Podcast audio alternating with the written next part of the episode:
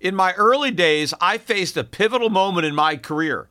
Instead of following the herd into traditional finance, I charted my own course. Despite skepticism, I founded my investment firm driven by a belief in economic truth and fiscal responsibility. Through perseverance, I established myself as a leading voice in finance, proving that sometimes blazing your own path is the best way to succeed. To get what you want, sometimes you have to challenge the status quo and blaze your own trail. That's what Harry's did. Seeing people tricked by expensive razors, Harry's took a stand. Instead of pricey options, they offer high-quality razors at a fraction of the cost. That's why when it comes to grooming my face, I use Harry's. Harry's understands the value of quality without breaking the bank. Their razors provide a smooth shave every time, and their shaving gel leaves my skin feeling refreshed and moisturized. So don't settle for the status quo. Blaze your own trail with Harry's. Get started with a thirteen dollars trial set for just three dollars at harrys.com slash gold. That's harrys.com slash gold for a three dollars trial set. We all make mistakes, decisions that we regret, things we'd like to do over, like not buying Bitcoin when you first heard about it at one dollar. We all carry around different stresses, big and small. When we keep them bottled up, it can start to affect us negatively. Therapy is a safe space to get things off your chest and to figure out how to work through whatever's weighing you down. At times, therapy has helped me and my loved ones in many ways. Therapy isn't just for those who've experienced major traumas. With the right guide, you can discover effective strategies to minimize distractions and truly connect with your needs, setting the stage for a more balanced life. If you're thinking of starting therapy, give BetterHelp a try. It's entirely online, designed to be convenient, flexible, and suited to your schedule. Just fill out a brief questionnaire to get matched up with a licensed therapist and switch therapists anytime for no additional charge. Take a moment. Visit BetterHelp.com slash gold today to get ten percent off your first month. That's BetterHelp, H-E-L-P dot com slash gold. The Peter Schiff Show. Earlier today, we got the release of the most recent Federal Open Market Committee minutes. And, you know, before the minutes came out, and they come out at two p.m. Eastern time. But prior to the release, all the stock markets were down. The Dow was down maybe about one hundred fifty points or so. And when the minutes came out, we got a rally, and the Dow closed up about fifty points. So two hundred point rally on the minutes. And the reason that the minutes acted as a catalyst for the rally is that they were interpreted uh, to be a bit more dovish Uh, than what was generally expected. Although to me, uh, the minutes were pretty much as expected. I mean, I had already been talking about the Fed's view that inflation can go above two percent, that they were willing to allow for some kind of symmetrical inflation, the symmetry meaning, well, we were below two percent uh, for a long time, and so now we could be above two percent. But I guess for some reason, the markets focused in on that. Specifically, the minutes read that it is noted that a temporary period of inflation modestly above two percent would be consistent with the committee's symmetrical inflation objective and could be helpful in anchoring longer-run inflation expectations at a level consistent with that objective. Now, to me, I don't know why allowing inflation to be higher than two percent is somehow helpful at achieving their two percent objective. I mean, to me, if they just kind of kept it at two percent, that would be more helpful if indeed that was their uh, their real objective. But even if you look at the language that they use, they don't really define what symmetrical can be. Uh, they talk about inflation Uh, being modestly above two percent. Well, what is modestly? Is it two point one? What about two point five? Is zero point five modest? I mean, they don't really define what modest is. I have a feeling, again, that, that there's never going to be a definition, that it's going to be an ever-moving goalpost, that even three percent uh, could be modest. Hey, it's only one percent, right? That's modest, right? Uh, but obviously, on a percentage basis, you wouldn't consider to be three percent modest. I mean, you're above two percent by fifty percent. I mean, fifty percent is not a modest percentage. but they could say one percent is a modest percentage. I mean, who knows? I mean, I think the Fed is going to be looking for every excuse under the book not to raise interest rates aggressively, no matter how uh, high inflation gets. But of course, they're not going to be that transparent. That's the last thing they'd want to do is let the markets know uh, that they're that impotent when it comes to inflation fighting. But certainly their language leaves a lot of room for opinion. But the markets looked at that and they rallied. Now, there was a statement in there uh, where the Fed uh, members believed that it would be appropriate to hike rates or to remove accommodation soon. Right? That was the word soon. And so because they said it would be appropriate, you know, to raise rates soon, Uh, everybody interprets that to be next month, June. But, I mean, the markets were already expecting a June rate hike, so I don't think uh, by implying that the hike would come in June uh, is, you know, is is anything that the markets didn't expect. Although soon, to me, I mean, does soon mean June? I mean, even if they didn't raise rates in June and they waited till September, I mean, you could still argue that that's soon. I mean, it's not as soon as next month. But, again, soon doesn't have a particular meaning. And so I still think that if the Fed doesn't want to raise rates in June, that saying that they're going to raise rates soon does not commit them to actually do it. Although to the extent that the market seems to be, you know, waving the flag and saying, yeah, yeah, we're okay uh, with a rate hike in June, uh, the Fed tends to do that. But it's still possible that they're not going to do it. The reason is, of course, that they might not do that would be if there happens to be some particular weakness in the stock market, right? Not the weakness that we have now. I mean, the Dow is still, you know, it's not, you know, above twenty-five thousand. It was, and it moved, uh, it moved below yesterday. But I mean, we're twenty-four, eight eighty-six. I mean, I, again, I don't think the Fed is going to be nervous about the level of the market until it's down near twenty thousand, which it certainly could do. Anything could happen between now and the June meeting. Uh, the probability is probably that it won't be that low by that meeting. The bond market might be something that is more problematic uh, for the Fed. Now, yields on the ten-year are still above three percent, but they took a decisive move down uh, today. The, move, the rate went all the way down to three point oh three. Uh, so the bond market, again, uh, interpreting the F O M C minutes as being on the other side. In fact, if you look at what the Fed is saying, they're also talking about the fact that we're a lot closer to a neutral rate of interest than they may have prior, they might have felt in the past, and that there's really not that many rate hikes left. I mean, maybe the markets are looking for two or three rate hikes this year, but I think what people are now starting to think is that that may be it. I mean, after this year, the Fed is done hiking, and so maybe the highest the Fed gets is about two and a half percent, and then they're done hiking. Now, the question that people should be asking is, why? I mean, why are they stopping at two point five percent? I mean, they've never stopped at such a low level before.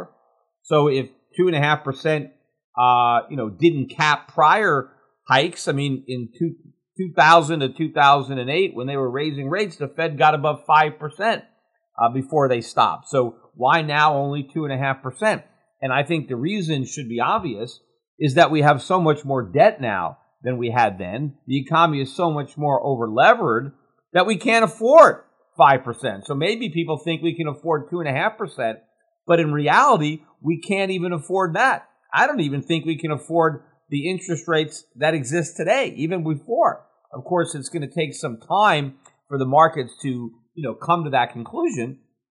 But given the amount of debt that exists, both on a government level, on a corporate level, and then, of course, also on an individual level, I think they have already raised interest rates to the point where it's going to be very problematic for the economy. But what that also means, if the new high rate is two point five percent, that means the next time we do have a recession and they have to cut rates, they're starting from two point five, which means they don't have as much room as they would normally have before they have to do quantitative easing, which means that the quantitative easing program is going to have to, you know, carry a bigger share of the burden than it did in the past, right? Because if you don't have as many rate cuts and you want to stimulate the economy, then more of the stimulus is going to have to be accomplished by quantitative easing.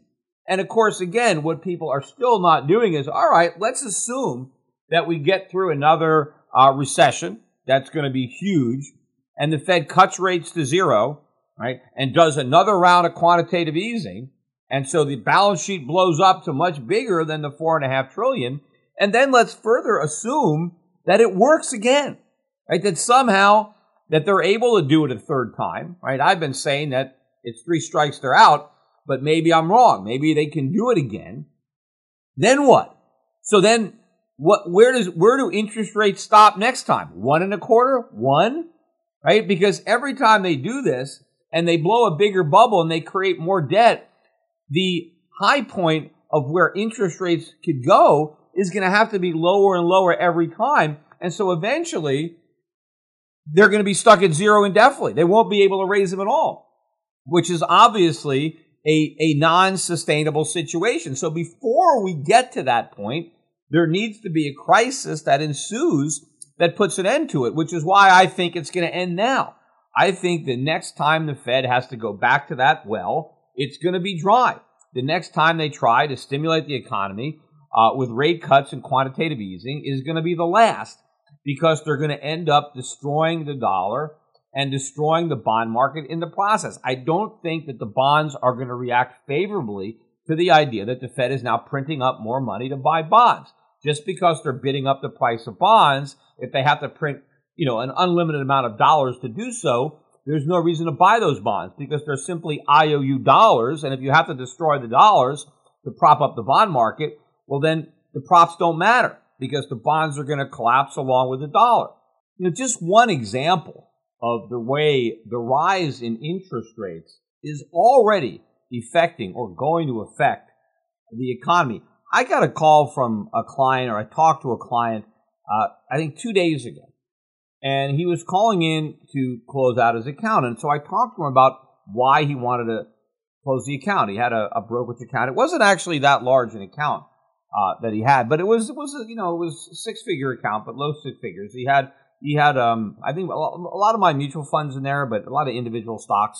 In, and I asked him you know why he was closing the account, and it had nothing to do with the strategy. I mean, he still was very much on board. He still you know was a believer uh, that the dollar was going to go down, and he you know he kind of you know regretted the fact that he was uh, closing his account. But he said the reason he wanted to do it was because his home equity loan, Uh, the interest, the cost on that loan had risen sharply, and he just wanted to pay it down before it got any higher. I mean, he said that he was paying about three percent, a little over three percent, and now it's a little over five percent. And you're, so you're talking about about a seventy percent increase in the, the cost of servicing this loan. And so he just wanted to pay the thing off. It was about a two hundred thousand dollars loan, which was actually more than the value of the account. So he was getting some of the money, I guess, someplace else. And he was going to be able to pay, you know, more than half of it off with my account, but he was going to have to pull funds in from other sources in order to retire this loan uh, to get out from under these,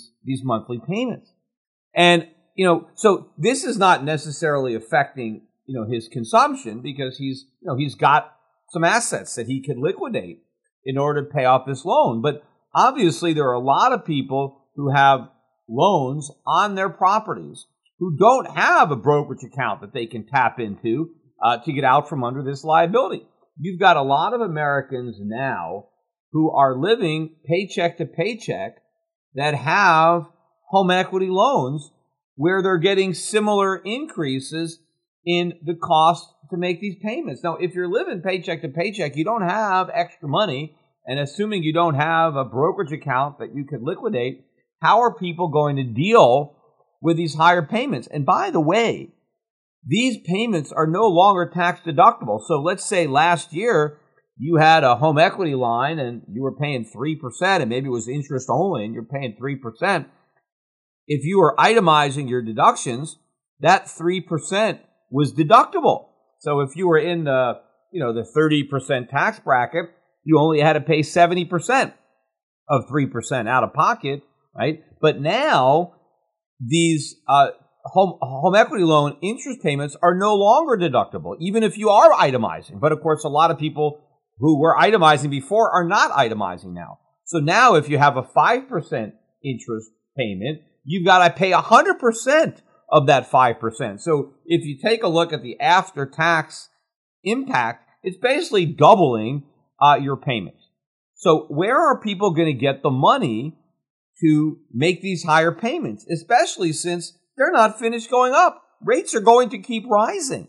So the only way people are going to be able to do this is to cut back on some other spending. You know, what are you going to give up? Because now you have to spend more money on your, your loan. Now, of course, you could default, right? Well, then, you know, then there's a foreclosure on your house. I mean, most people are probably not going to want to do that. So they're going to have to make uh, these payments. And where is the money going to come from? Obviously, it's, you know, at the expense of something else. So what happens to the people who rely on that something else, right? People who have jobs in those sectors that are now going to be deprived of money. You know, a lot of people were thinking, oh, you know, consumers getting these tax cuts, right? And this is going to lead to a lot of extra spending. Well, what if you got a tax cut, but your home equity loan has now increased by an amount that exceeds the value of that tax cut? I mean, that's very easy.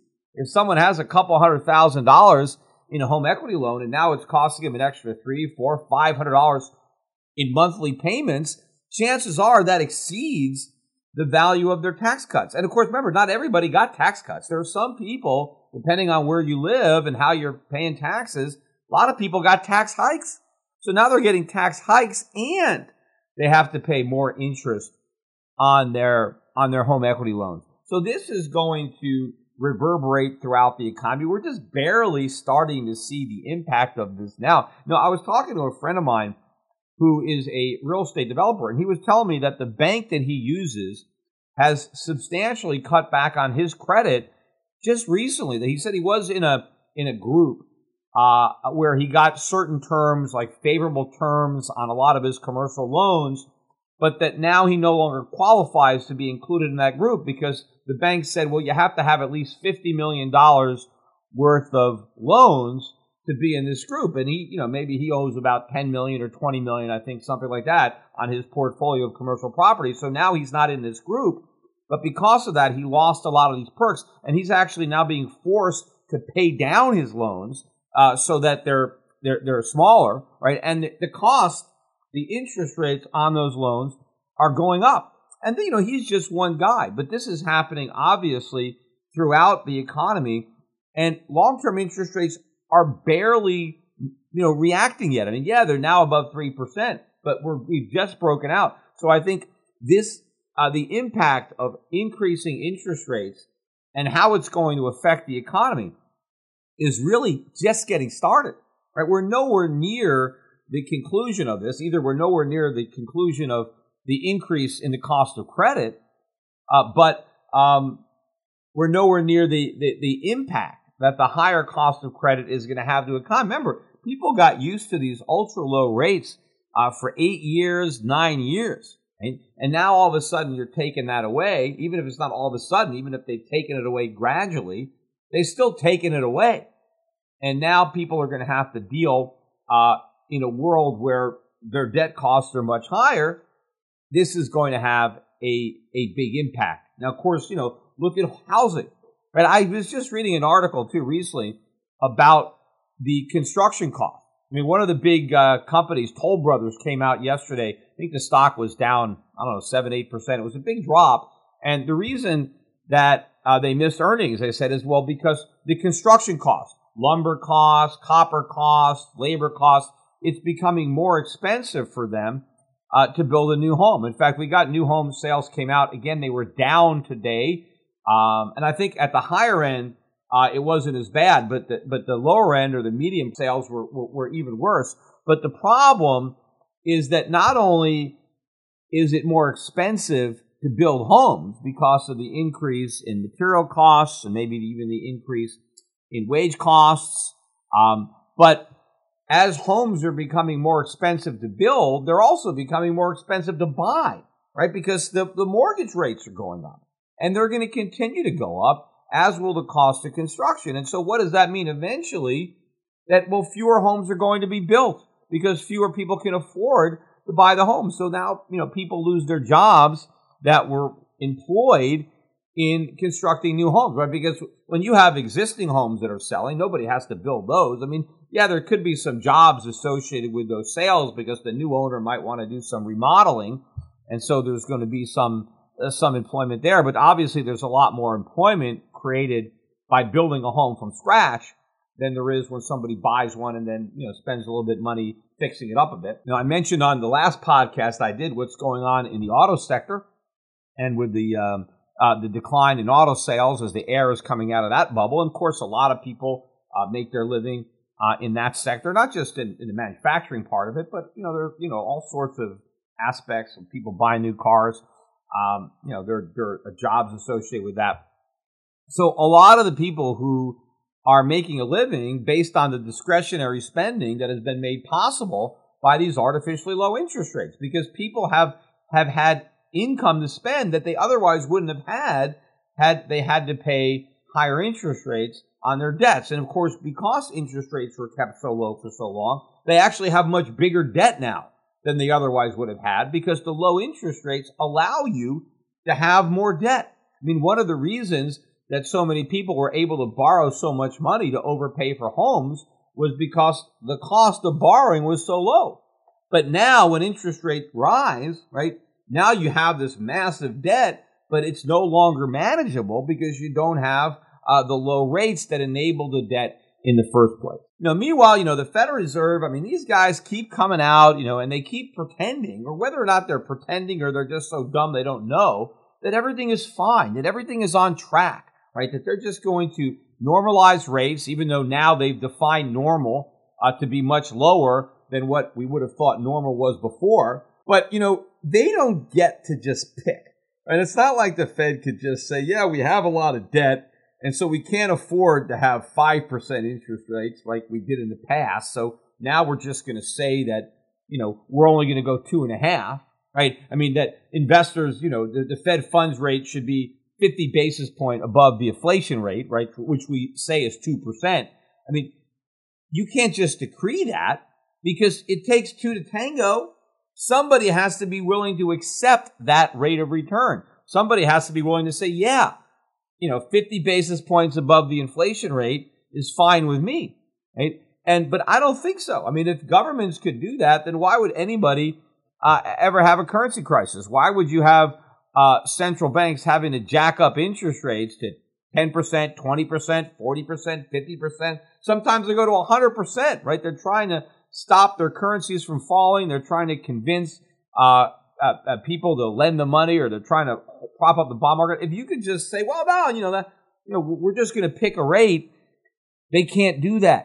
Because what's going to happen is as the Fed tries to keep interest rates at a level that's very low relative to the amount of inflation that they're creating, relative to the fiscal condition of the United States, the markets are not going to allow them to get away with it. I mean, they may be able to get away with it for a very short period of time, but they're not going to get away with it for an extended period of time, especially if the inflation rate keeps going up, the more they ignore it. And if they're just going to say, oh, well, we're going to let inflation exceed two percent for a while, well, what... What happens when it gets to two and a half? What happens when it gets to three or three and a half or four? I mean, are they really going to slam on the brakes and try to rein in that inflation? There's no way they could do that. Well, the markets are going to figure this out and the party's over. There's no way the Fed could just say, well, just because we're broke and just because we have all this debt and because we can't afford normal interest rates, we're going to redefine normal to be this extra low rate because that's all we can afford. You know, the creditors are not going to sit back and allow that. Right? They're not going to loan money at a rate that's so low. And especially even, you know, domestic creditors too, you have to pay taxes on your interest income. You know, it's not even subject to a special rate, right? You got to pay ordinary income taxes on your interest income. You know, if you make a loan to somebody, you know, you're you're in the thirty-seven percent bracket, and that doesn't even count your state. Well, you have to pay your income taxes on the nominal rate of interest, even though a good part of that nominal rate may simply be making you even for inflation, right? So if in, if inflation is, you know, ten percent and rates are twelve percent, right, you're getting two percent real interest rates, but you're paying income taxes on twelve percent.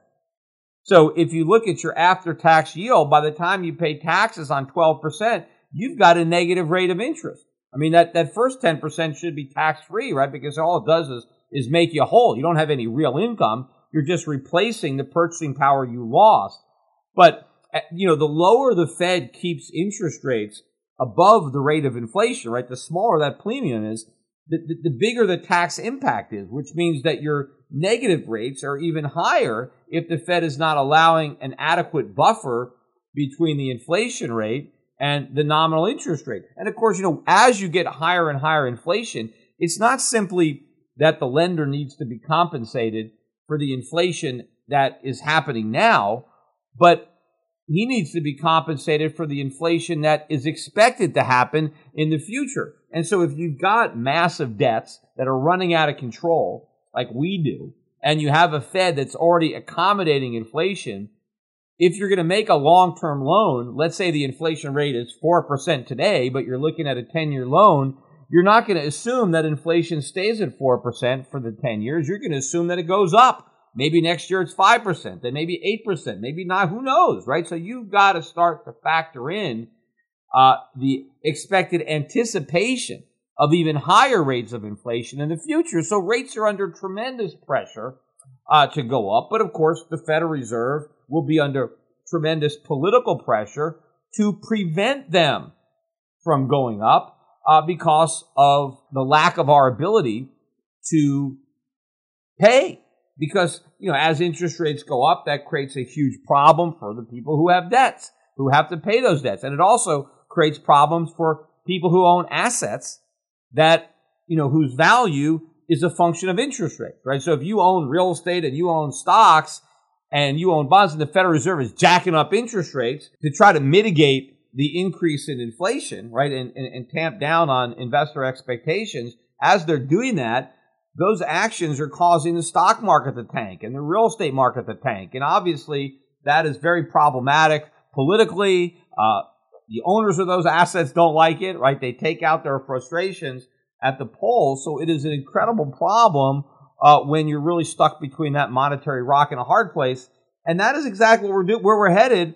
But, you know, you read these F O M C minutes and you look at the reaction in the mainstream and they act like there's nothing wrong. There are no problems. There's nothing to worry about. They've got everything under control. Everything is fine. Believe me, they have it less under control. It's less fine now than it was before the two thousand eight financial crisis. I mean, if, if anyone thinks we had a big bubble to deal with them in the subprime market, right? What was going on in subprime real estate is nothing compared to what's going on in the overall economy now. They have got a much bigger tiger by the tail uh, than they had then. And nobody cares. Now, I want to um, finish up by talking about what's going on in the, uh, the cryptocurrency space. I mentioned it again in my last podcast that uh, Bitcoin was in a range of around eight thousand on the low side to ten thousand on the high side. And we broke through that today. I mean, we got down near seventy-four hundred earlier in the day. We're back above seventy-six hundred as I'm recording this podcast, but we are below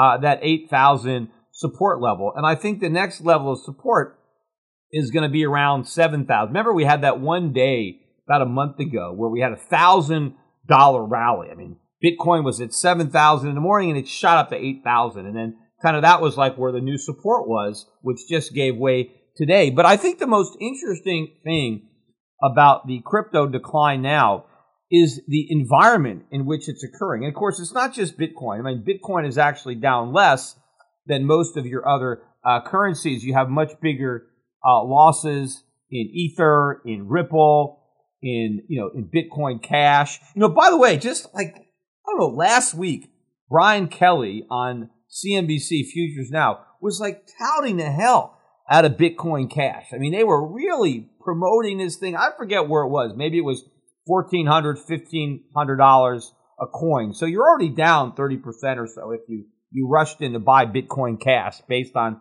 all the hype that was coming out of uh, out of C N B C. But, you know, C N B C is probably one of the biggest promoters of Bitcoin and cryptocurrencies. I mean, they have totally uh, brought this to the mainstream. I mean, they didn't talk about it every day when it was one hundred, two hundred, one thousand. I mean, I, they talked about it once in a while. It was kind of like a curiosity. And there was a lot more skepticism. They even had me on one day a couple of years ago debating Brian Kelly and, you know, about it. But, you know, they didn't talk about it a lot. Now, you know, they got the ticker up there. I mean, every single day, there's like an entire segment on this fast money. They might as well call it fast cryptocurrency now. I mean, forget about money. It's fast crypto money. Uh, because they pretty much dedicated the program to it. At the same time, they banned me. Remember, I think Fast Money was the last C N B C show that would actually have me on. And then for a while, they didn't actually let me on television. They would just have me on their website, right, where I can talk on, on C N B C dot com. But now I can't even get an invitation to C N B C dot com uh, because they're too busy touting the cryptocurrencies. And I think one of the reasons they don't want me on is because they don't want me saying anything negative about cryptocurrency. Meanwhile, this guy, Brian Kelly, apparently, you know, he manages some fund. I mean, I mean, it's all, it's, to me, it's all pump and dump. I mean, he's talking his book. He's out there. He's making money in cryptos. And every day he's got this megaphone. He can get on a show and just pound the table on why you got to buy cryptocurrencies. And meanwhile, he owns a bunch of cryptocurrencies. Uh, and he's able to go out there and tout them a day after day uh, on C N B C to a lot of unsuspecting viewers who I think are going to lose a lot of money Uh, in these cryptocurrencies. And it's interesting that ever since they really started touting them, the prices have been going down. Now, I think that if they weren't giving uh, the, the cryptocurrency so much positive financial coverage every single day, the prices would probably be a lot lower. I mean, so the, the, the C N B C buyers are probably slowing down the decline and they're letting other people get out.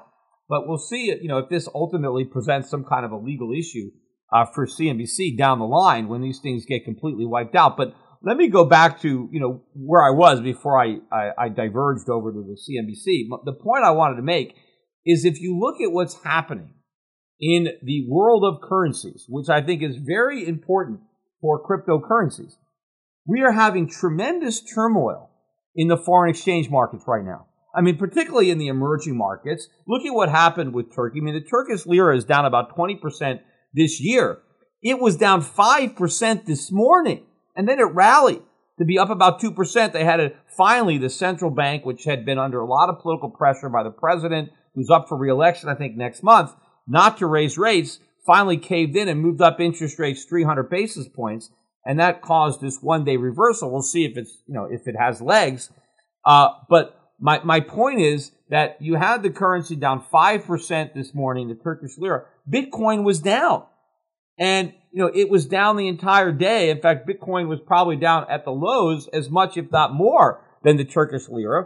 Uh, and most of the cryptocurrencies today are collapsing in price by five, far more uh, percentages than a lot of these uh, currencies. And the whole idea behind Bitcoin was that it was supposed to be a safe haven in times of currency turmoil. Like if you if you live in Turkey and the Turkish lira is going down, and you're worried and you want to protect your purchasing power, well, you go buy Bitcoin, right? That was the the idea. That's the the theme that is driving the demand, supposedly, that it is a safe haven. It is a store of value. It is digital gold. It's very easy for people in the third world who have unreliable currencies.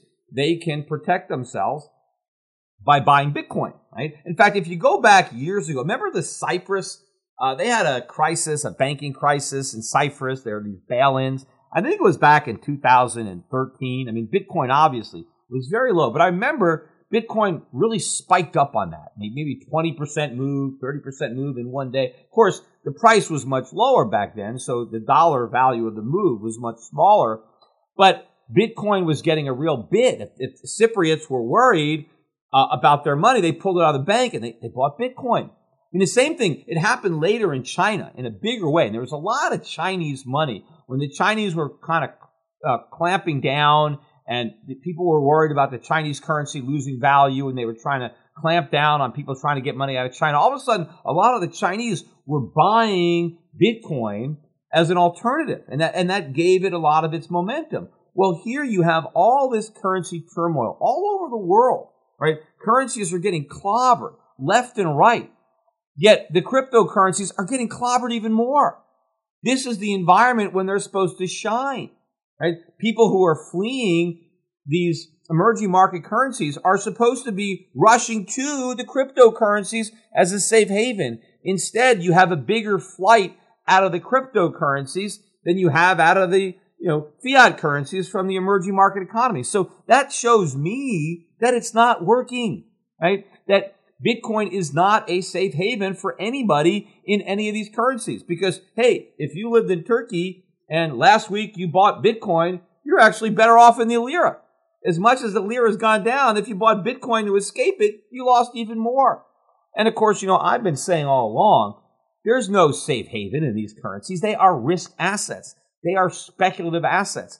But if they were safe haven, this is their time to shine. They should be going up now. Now, gold, right? Gold hasn't really gone up, um, but it hasn't gone down much. And in fact, in terms of the Turkish lira, the price of gold has gone up quite a bit. In fact, it was up uh, quite a bit in the last week. Even though it was down in dollars, it was up in terms of Turkish lira. So if you were in Turkey and you were worried about the lira and you bought gold, well, you preserved purchasing power. If you bought cryptocurrencies, you did not.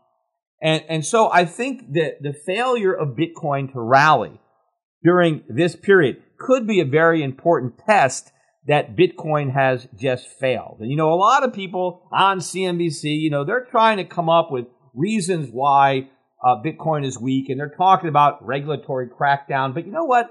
I haven't seen any real meaningful new regulatory crackdowns that has happened this week, right? I think that it's just, you know, the momentum coming out of the currency. Look, Bitcoin rallied back up to ten thousand, right? Could not get back above it. That's about a fifty percent of the old high, which to me, if you're in a bear market, you run up to twenty thousand, you go all the way back down to six thousand, wherever we were, and then you can't get back to ten thousand. You can't get back to half your old high, and now you turn back down. A, that shows you, okay, the speculators were not there. They wouldn't push it back to new highs. They would, couldn't even push it back above fifty percent of the prior high. Now we're going down to test support, and that support is failing. And now you've got this environment which should be perfect for the cryptocurrencies. This is exactly what they want. Currency turmoil, currencies imploding, people getting nervous, central banks panicking. This is the ideal market for Bitcoin as digital gold or for these other currencies, and they're failing. Right? They are not rising.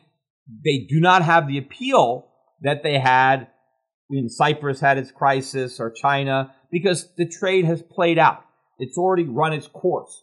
And so now the name of the game is how to get out, how to cash out of your Bitcoin if you still have them. And of course, they need to keep drumming up new buyers, right? And thanks to C N B C, they can probably entice some more spec money into this market as the people who bought in a long time ago, you know, are in, are trying to get out and trying to find new buyers. But the story that Bitcoin or any other currency is going to act as a safe haven store of value for the emerging economies so that they can own Bitcoin as opposed to their own currencies uh, to protect their purchasing power, that story is falling apart right now. And nobody really is talking about that but me. I'm just a bystander, uh, you know, talking about it. By the way, I know I've got this big debate coming up uh, in early July in New York. I'm debating on Bitcoin. Apparently, it's all sold out. Uh, and uh, so, you know, it will be interesting to see where Bitcoin is uh, by the time I go down to New York to debate uh, its relevancy or its legitimacy or its future uh, price or acceptance. But it's just interesting that to me, this is an important moment for the cryptocurrencies. And nobody is really talking about the significance of, of what is going on, which is why, to me, it looks like the move is going to continue. Uh, maybe if they start talking about it and we start seeing some more uh, panic out there, we might be able to put in some type of short-term bottom before you have the next sucker rally. But to me, I think we're going down and uh, and taking out the lows uh, from the previous move down, which I believe was not just seven thousand. It was just below six thousand. So we'll see. Of course, the last piece of the puzzle is that if cryptocurrencies are not the safe haven that they cracked up to be, that they've been advertised to be, what is? Obviously, from my perspective, that is gold. And so maybe if the cryptocurrencies aren't shining, gold will, right? If the cryptocurrencies were in the spotlight and it, it dimmed, this may shine the light back on real gold. So if digital gold doesn't work, if it doesn't protect you in times of a currency crisis, maybe more people will look to real gold, and maybe this collapse in digital gold can actually be the catalyst to spark the next major rally in the price of real gold.